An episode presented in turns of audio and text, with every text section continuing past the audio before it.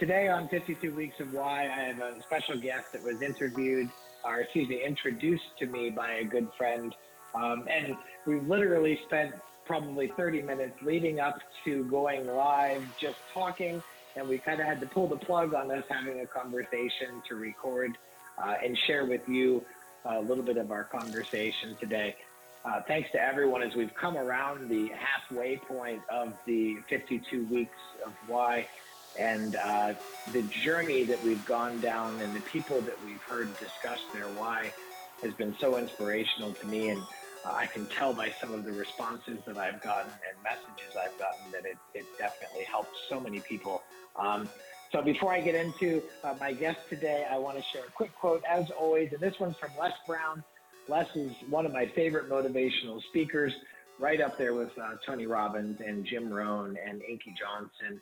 Uh, Les Brown says, ask for help, not because you are weak, but because you want to remain strong. This is something in my life that I admittedly um, struggled with. I was terrible at asking for help uh, until only recently, where I learned that the ability to reach out and ask for help doesn't mean that I'm weak, doesn't mean that um, it's a flaw. It means that I'm vulnerable, and that vulnerability leads to better friendships and better bonds with people. Uh, and and it's amazing how those people that I have asked for help, our friendship has grown dramatically because I've helped them, and then they feel more open to ask for help from you. Uh, and it's just really cool how that ability to ask for help, as Mr. Brown puts it, uh, does lead to strength. My guest today is Dr. Candice McDonald. Uh, we had to struggle a little bit to get our schedules together, so thank you, Candice, for being here today. I appreciate it. Thank you so much for having me. I'm super excited. I enjoyed our little uh, pre warm up. It was great getting to know you a little bit and to find out we're neighbors, which is super cool.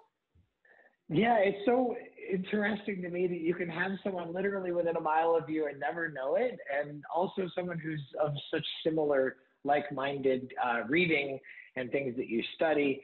Um, and so before I want to get into a little bit of an intro, but I don't want to take too much of it because the way that you set it up with me was really powerful. Um, and so I would just want to ask some questions and let you kind of roll with um, your family dynamic and your education and where you find yourself now working for NASA.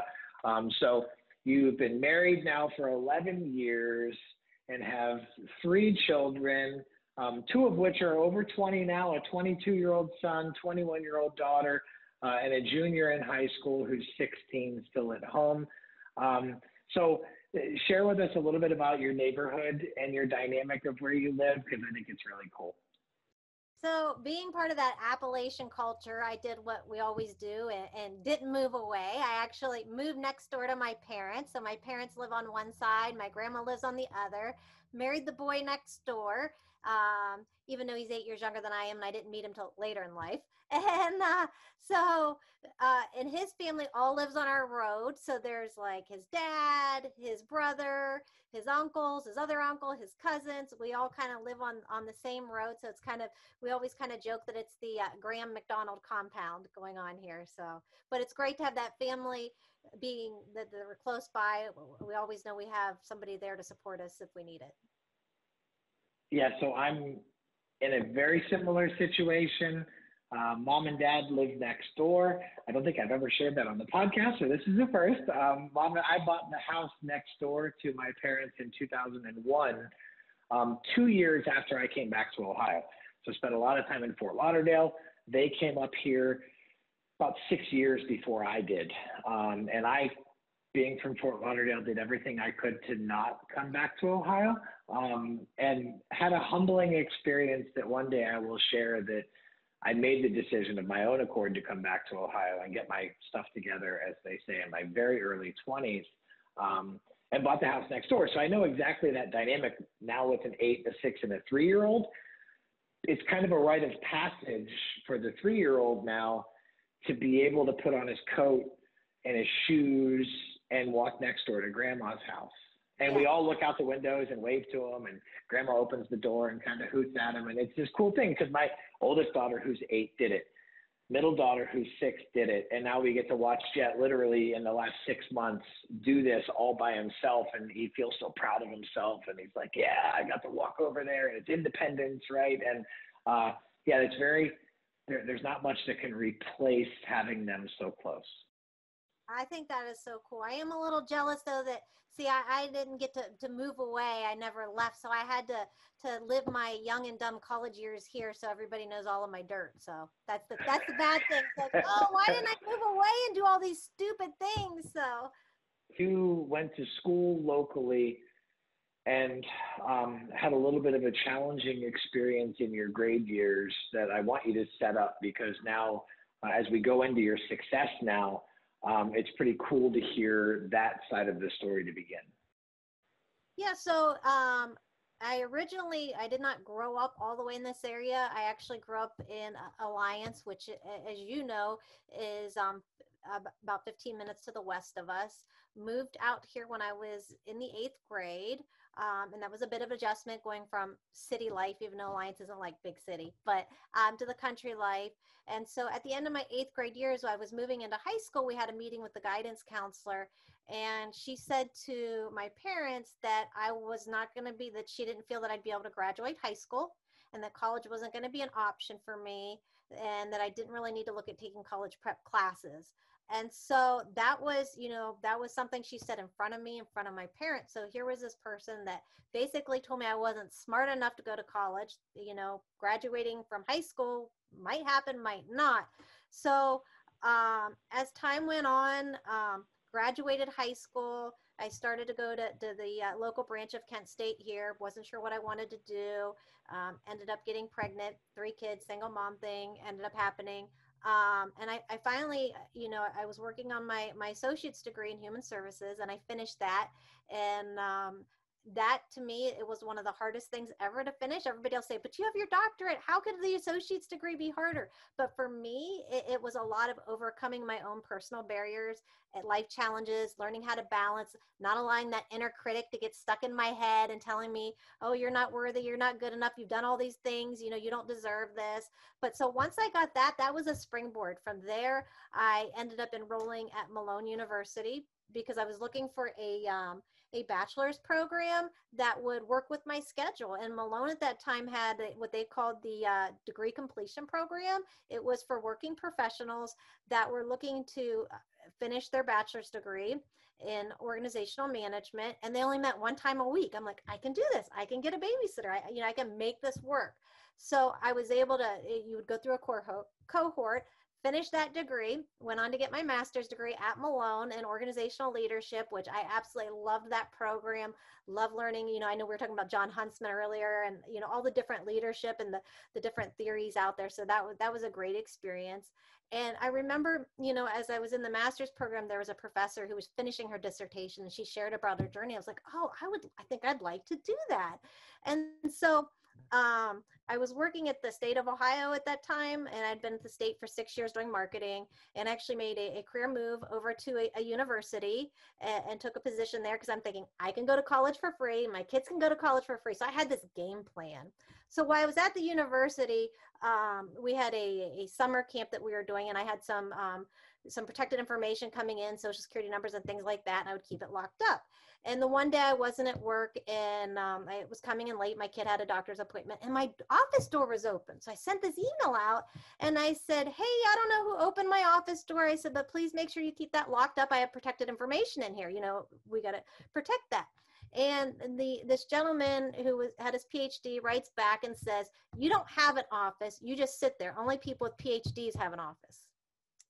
So I was like, well, I'm going to get one of those. And, and, so I started to look at PhD programs at the university I was working for. I applied. And, and, it's no secret, I was a horrible student in high school. I didn't take it serious. I just wanted to get done. You know, I, I was tardy more times than, than not, probably. Um, so I, uh, applied but in my my master's program i had one b and that was a, a math related class accounting or a finance class which i cried through but i got my b but uh, so I was applying. I applied for this PhD program, and I remember this because I was at a conference in Indianapolis, and I get this rejection letter, and it came, and I was just like devastated. It said basically that because of my ACT scores back from high school, that I couldn't get into this program, and I should consider taking more classes at that university. I'm like, well, what about my you know master's degree? What about you know they they weren't even looking at that. So i like i was so down on myself and i'm sharing this with um, these individuals that are there. I had not met met them. They were friends of friends and we were all kind of in a group. And one he, dr harry carter and, and he's got his phd and dr dennis Onieal who was the united states fire administrator. And he looked they both looked at me and said no you're not giving up. You're going to keep pushing forward. So they coached me and encouraged me and they, they said said, they looked at my husband because he was there with me and they said, she's about to spend a boatload of your money. She, and so I ended up at Walden University, which is a private school, and I had to pay for it. But it, the degree, it was meant to be. So now I have a doctorate in business administration with a specialty in homeland security. So once I enrolled in that, I started looking for different jobs because I thought I don't want to work at this university anymore. If they don't believe in me, I'm getting the heck out of here. And um, and I had actually taken a pay cut to go there because in my mind, take the pay cut, go there, free college for everybody, win-win. So. Um, and I'm looking online and this this internship at NASA appeared. I'm like, okay, I'm to apply for a job at NASA. It kind of became a joke. And, and I, I'll be honest, I didn't even know there was a NASA in Ohio at the time. And, and so I'm like, all right, yeah. And so I applied. Several months later, I get this phone call and I have an interview. I'm like, I have an interview with NASA. This is so cool. So then I find out that the, the John Glenn Research Center is here in Ohio, located in Cleveland and in Sandusky. And there's 3,500 people that works there. And we do all these really cool things that, you know, you know, from communicating with the International Space Station to inventing all these really cool things that impact our everyday use. And, you know, so I apply, go to the interview. They, they tell me that they have like like hundreds and hundreds of applications. And I think they're interviewing like 12 people. So then I get called back for the second interview. And then, I, you know, then I got that job offer and it was just, you know, it was overwhelming because I go back and I think about that eighth grade guidance counselor who said, you're never going to make it. I'm like, yeah, now I'm at NASA. And so I've been at NASA almost seven years. It's been great. Um, you know, I, I, love what I do and I work hard at it. I, I actually just got the uh, the Early Career Achievement Medal, which is one of the highest medals that you can get in NASA for achievement. So that that meant a lot to me being able to get that because for me, I, I wanted to work against everything that that guidance cons- counselor thought about me. You know, those words to me said, you know, you're lazy, you don't have a good work ethic, you're not smart enough. So I've really, that's kind of, you know, when we kind of talked about that why, my why, my driving factor has been I don't want to be that stereotype. I don't want to be the stereotypical Appalachian girl with the blue collar parents. You know, I, I want to be, you know, I want to be who I, I'm meant to be and be able to make a difference. When that eighth grade teacher said that, what was what was going through your mind at that time? Um, you know, I, I, was thinking, okay, I guess, you know, at that time, neither one of my parents had graduated, had been to college. So I didn't know a lot about college. So it was just like, okay, I guess I'm going to go and work at the plastic factory like my dad. That was kind of what was my thought. This is the, the path forward. And however, while I was in high school, my mom actually enrolled in college and became a social worker and so she put herself through college as well. So being able to watch her kind of break that cycle and, and break that and i always say the break the cycle of poverty break because both my parents grew up very poor. Uh, my mom who is um, I, I, probably shouldn't say her age so i'll just say she's 20 years older than i am. Um, that'll keep me from getting in trouble. Um, she grew up in this area in, in Beloit with no no running water in her house and so she's not that old. So when people hear that i'm like yeah my mom grew up in a house with no no indoor plumbing. My dad at the age of 13 had a full-time job to put food on the table and pay for bills in his house. And so my parents have amazing work ethic but you know college wasn't something that was presented to them but being able to watch my mom you know go through that and then she would drag her books home and she would drag me out to kent state salem and you know, I, she you know i'd sit i remember sitting in the lobby doing my own work while she was in class so um, which people probably frown on now but you know but it made an impact on me and so um, I, I began to get curious and said, you know, you know, what can I do? Here's the dreams that I have, and what do I need to do to achieve those? So the it, it's interesting to me that number one, somebody can make that kind of judgment call on a 13 or 14 year old um, and kind of create a destiny for them that doesn't exist mm-hmm. and almost I don't know if this is true, but almost continue to be the voice of the naysayer in your head. Um, maybe even to this day, that person may be the naysayer voice in your head that you you you didn't deserve that, and and yet somehow it became the motivation for you um, after witnessing mom do what she did and realize the goal that she had set for yourself, understanding that you could also accomplish the same goal. So, fast forward to the other rejection, which was making application to Kent State for the PhD, understanding that you had already achieved the the goal of going to college and the goal of um, getting your master's degree while still hearing yet another naysayer say you don't have an office because you don't have a doctorate, while getting a rejection from them for the school to receive your doctorate, that's yet another voice of the naysayer coming at you and telling you that you can't achieve. What was what helped you? Because because mom in that situation, her goal orientation to finish college, you had already realized that. I don't know that what she had gone through could could really relate to what you were experiencing with the doctorate experience. What helped you move past the two naysaying voices and the rejection that happened at that point to to say I'm going to do this? So I think that goes back to having a good mentor. Again, you know, I was in Indianapolis. My mentor is named Steve Austin, uh, a gentleman from Delaware. And I always tell people when you think of men- mentors, don't think they have to be the same gender. Don't think they even have to be, come from the same generation. Because Steve is a 70 year old man, you know, from Delaware, but he's been my mentor. And so he said, you know, that uh, he says, I want you to share this story that you didn't get in with these people. He connected me with Dr. Carter and Dr. Onieal, who then became mentors as well. So I think that's why it's, it's so important that we, you know, as as people, as society, that when we hear other people you know letting their inner critic come out as they start to doubt themselves. We say sister brother no no no you can do this. You know how can we help you to meet that goal? What barriers do we need to help you overcome? So i think that's the important part is, is having those voices those mentors behind you to say not just to say that oh you can do that you can be anything but to say let's map out a plan together. Let's figure out how you're going to get over these challenges. How did you connect with dr steve austin so it's um, Steve Austin is not a doctor, although he should be. Okay. So um, at that time, I was a, you know, I was serving in my local community as a volunteer firefighter, and, and I saw that there was a, a, real issue in the fire service um, you know, with recruitment, with retention, with some ethics, some things like that. So I started to do some research. And so, and I started looking for ways to get involved to figure out how can we fix this problem? Because I'm a fixer. I love going in to organizations and helping them develop solutions and fix their problems. I'm real big into Lean Six Sigma and, and um, process improvement. And so um, I, I stumbled across the National Volunteer Fire Council. I reached out to them and I said, hey, how do I get involved with you guys? You guys are doing really cool things. So then I got invited to some of the stuff that the the uh, NVFC was doing, and and at a meeting I met Steve Austin, and he says to me, "I'm going to make you a deal." And I'm like, oh yeah, and he says, yeah, and I, you know, he says, if you make a five dollar investment, I'm going to change your life.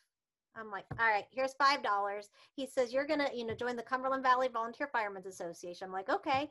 And so Cumberland Valley was this group of firefighters from all over that were doing amazing things to prevent um, to prevent firefighters, first responders, towing, EMS, and police from getting struck on the roadway.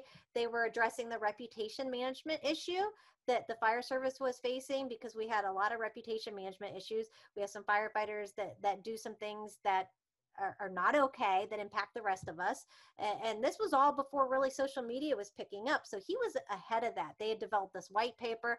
So I started to teach for them on reputation management issues in the fire service. So during my master's degree, I actually researched, you know, I spent a lot of time researching and that was kind of my my basis for my master's program. Any paper that I wrote was kind of tied to that. It's like, how can I give back?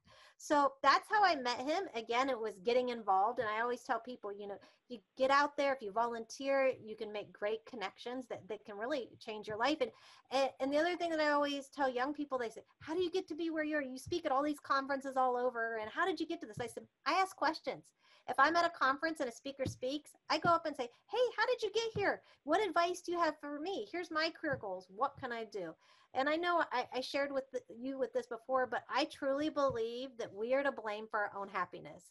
You know, I could have accepted that destiny that I'm not going to graduate high school, I'm not going to graduate college, but I really believe that we are to blame for our own happiness. And I know I shared this this with you, this logo that we had made for our women's empowerment group that I started, and says some people uh, claim I'm the woman to blame, and, and, I had these made for all the women and, and had them put on cups, and I tell them, you know, this is not not that you're this is to remind you that you're to blame for your own happiness and you've got to you know you got to own that.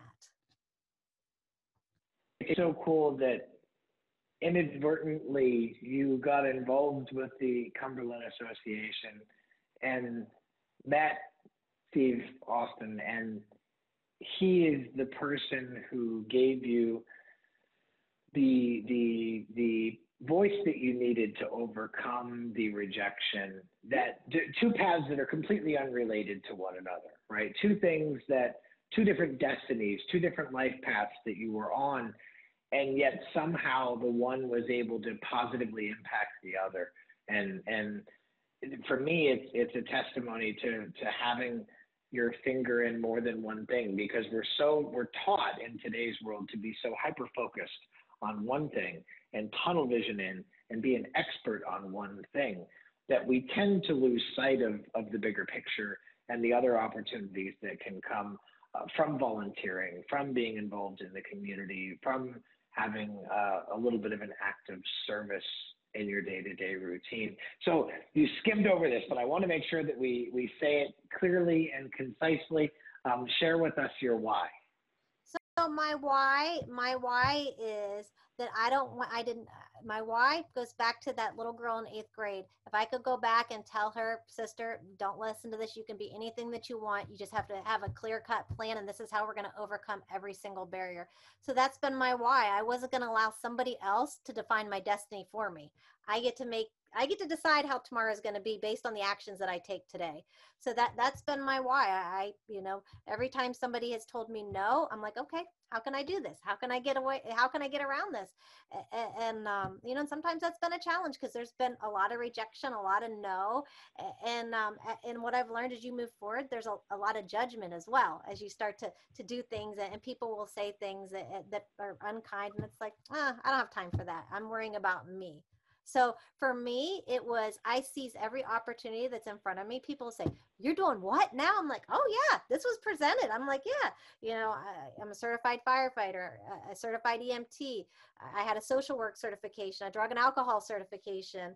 Um, I, you know, I just recently work. I, am getting. I'll have a, a, social media analyst certification, and I'm like, yes, I want to take this class. So anytime something's presented, I jump on it.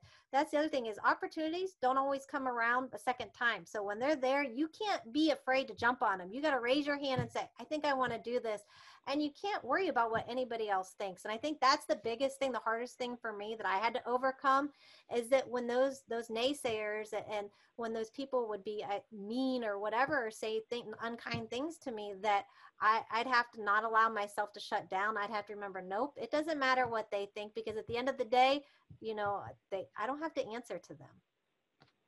Uh, well i want to summarize this. Okay. I, I want to see if I can say this in a sentence that, that maybe sums it up that your why is to not allow yourself, present and future, to be defined by other people's thoughts, actions, or judgments? Absolutely. I, I want to define my own destiny.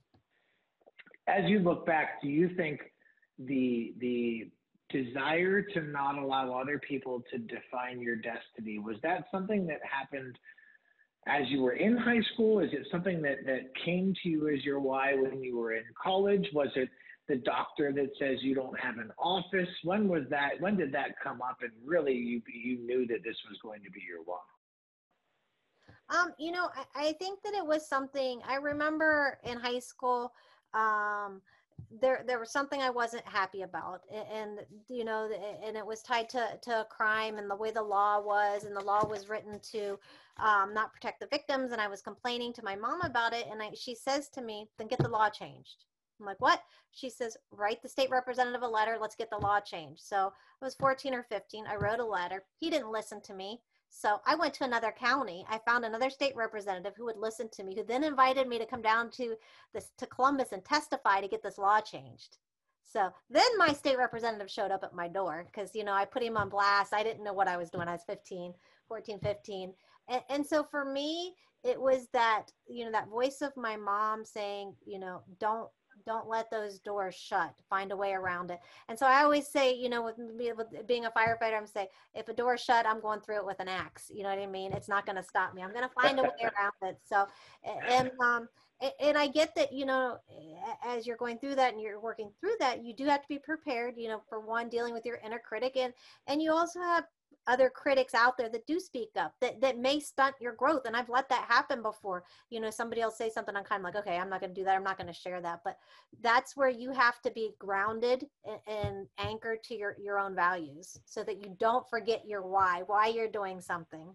Now the the recognition that you just got from nasa for uh, career achievement i think it was um, how how did that happen? Tell us a little bit about that so um, my boss had nominated me, and she. I so one of the cool things that I get to do on the job is I actually get to um, design security measures, um, do assessments, do protective details of VIPs. I oversee all the day-to-day security operations. And when we were testing the um, the Orion, the Artemis that's going to take go up to Mars. So I got to d- design the security plan to help move that and, and, move that forward. And so I always jump in. I'm always willing to help. Eh, we do a lot of Lean Six Sigma. I got certified as a green belt um, in Lean Six Sigma so that we could do process improvement, improve our organization. So those are some of the things you know that I've done. I'm always willing to jump in, lend a hand to my coworkers. So I think it was those were the reasons that she nominated me. Um, and so really, you know, I was really touched touched when I got that email. I am a little disappointed that I don't get to go to a ceremony this year because of COVID, but that's okay. Uh, but it was, you know, it it was nice to be able to be recognized by my supervisor. Finally, I want to finish up with um, to talk about your Success Up Life website. I want to talk a little bit about that and and how you are continuing to empower women and other people. Um, share with us a little bit about that. So one of the things I, I have a website, successuplife.com. I, you know, I try to offer um, through my social media, through Instagram at KSU Candice, um, and on Twitter. I, right now, I'm doing a 30 days of gratitude challenge with people, trying to encourage them. I try to promote positivity, you know, really empower other people through Success Up Life. I, you know, I, I do a lot of speaking across the country and work with organizations um, on team building, on process improvement. But what I, that to me, I, I liked doing that stuff, but it wasn't fulfilling that that need. So i created women in wisdom which is a uh, women's empowerment group for women to come together and empower one another. And we've done a lot of cool things. We, we've done vision board activities. We've done um, we did a cruise last year. We're getting ready to do our, our second annual cruise which we've got 30 women or 28 women signed up um, and and we don't discriminate. Men come too. We, I always say there's a place for men here as long as you're supportive. We want you there. So um, so I, I, I need to make sure I, I put that out there. But I wanted to create a safe place where women could come together and and not let that inner critic get in the way, where they didn't feel like there was cliques or you know where they they felt like there were these um like you know that they didn't fit in and so it's been so cool because we have a super diverse group from um, from socioeconomics, from cultural diversity. We've had women from Florida, Connecticut, Delaware, Maryland, PA, and Ohio, all in Delaware, all join us for different activities. Like we we did a float over the summer, a social distancing river float, and we had women um, from Maryland drive up to participate. So we was formed a really cool group. We've gone out and done community service projects. So, you know, and that that's what it's about. It's just about coming together. And, and I'm very clear with with the women as we get together. I'm like, you know, this is a, a very inclusive environment. And I challenge people, like if you're with me, I'm always say, I said, I don't want to hear any complaints. If you have a complaint, you have to come with a solution. So I always challenge people that to to flip, I always call it flip the script. So, you know, if you're gonna complain about something, okay, you can complain, but what's the solution to fix it? We got to flip that script. So that's what we do. We have a great time. And to me, it's been super cool. One of the things that we did pre COVID, well, at the beginning of COVID, um, I used our refuse to sink logo, which was the anchor with the refuse to sink uh, saying on it, which was from our conference last year. And I used this to develop a campaign to encourage healthcare workers and first responders. So I wrote a little card about staying anchored to your values and, you know, not sinking during this time. And it just caught on. I actually sent out over a thousand of these anchors um, across the country to different nurses and healthcare providers. And it was really neat to see the different responses where people said that it made a difference in their life and how much they appreciated it. Um, so that was, you know, those are the things that I enjoy doing that I'm very passionate about. Um, you know, it's it's great to be a part of something that where other people come together and we can just kind of give and, and support one another. You've got certain career rewards that are a part of your career and your job, and then there are other rewards that uh, I don't want to say they're selfish, but they're more rewarding to the deeper part of self. They're more rewarding to the spirit and to the soul for the way that you're helping and influencing the lives of others. Um, and you hit on something, a, a, a problem that has not at least one solution is an unfortunate situation. So if you come to me with a problem and it doesn't have a solution, it's an unfortunate situation, and we can call it that and move on. Mm-hmm. If it's truly a problem, it will always be accompanied by at least one solution, right? I love that philosophy. That's a John Maxwell thing that, that he stands by religiously. Um, I want to finish with something that I think everybody here would like to hear a little bit about if you're okay with talking about your husband catching COVID um, being on a respirator in the hospital and share a little bit about that experience and and what you went through and what he went through uh, and that he's okay now right so we want to finish with that that it's not a sad story uh, but it's worth it especially now uh, for people to hear a firsthand account of of what it's like to experience that. Yeah so my husband is an er nurse and um, he contracted covid back in in early april um, it, it was kind of crazy because he ended up sick and we're like oh it's just a cold and, and you know and and, um, and then he ended up um, he declined very quickly. He ended up on a ventilator and that was probably the hardest thing i'll ever do in my life. One of the hardest things was dropping him off at the hospital not being able to go in with him not being able to be there for him because you know at that you know nobody could go in. And i took him to the hospital that he works for. And so i, I have to commend the the uh, the staff at university hospital because they were his family when i couldn't be. And um and so that was very difficult. You know he went to the hospital eh, on a tuesday.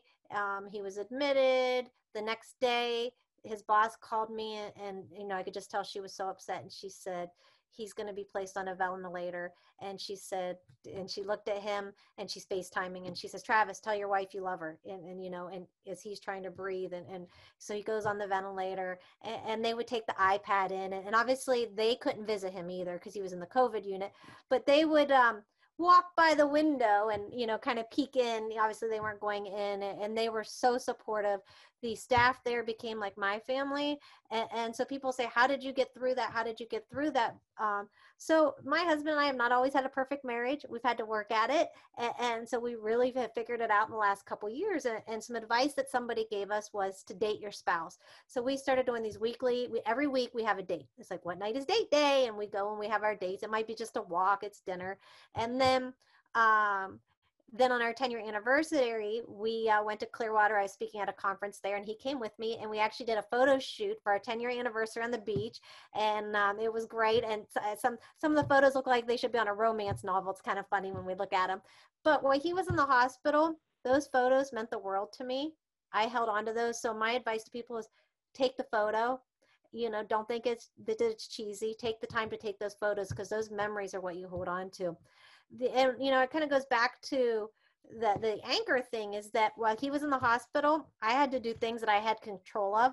So i really pushed the anchor campaign when i was in the hospital. I'm like okay who can i send anchors to? So i had people that were coming like i had a drop and somebody would take the mail and mail them out for me would bring me stamps and you know because for me i couldn't control what was going on with him but this is something i could control and that I could do to help others. And so to me, that made me feel good, being able to encourage others. And so, um, Travis, he um, he was in the hospital for a week, and then he came home and he recovered. He's back to work. He's d- doing phenomenal. So we are very very grateful that you know he's recovered. I know not everybody's had that happy ending, and it breaks my heart to hear those stories. I will first say that it's amazing that he went through what he did and is recovered and is better. And thank goodness that that's the case. Uh, my wife and I have subscribed to the weekly date night for four or five years every Wednesday. Um, with an eight, a six, and a three year old, this can be a challenge. Um, it's never a good time to to walk out the door, uh, but in the absence of those, the crux of your conversations with with the, the season I find myself in are chores. Who's going to pick up who? Who's going to do what? Who's responsible for what chore? And we found ourselves in this rhythm of, of lack of real conversation with one another instead of just barking at each other orders and taking orders and who's got to do, do, do. And we never had time to talk about what do you want to do next year or in three years or five years?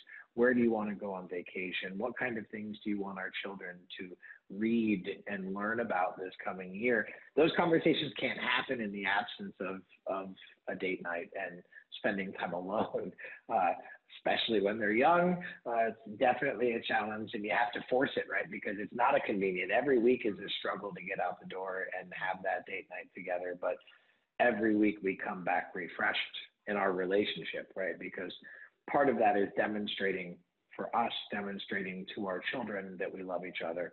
Um, and they see that when we come out of that, that, that we're that much stronger. Uh, thank you so much, Candice, for your time, for sharing your story, for sharing your why, and for not listening to the voices of the naysayer and not giving up. I really appreciate you taking the time and sharing with us. Thank you. Thank you for having me, and I look forward to hearing about your journeys.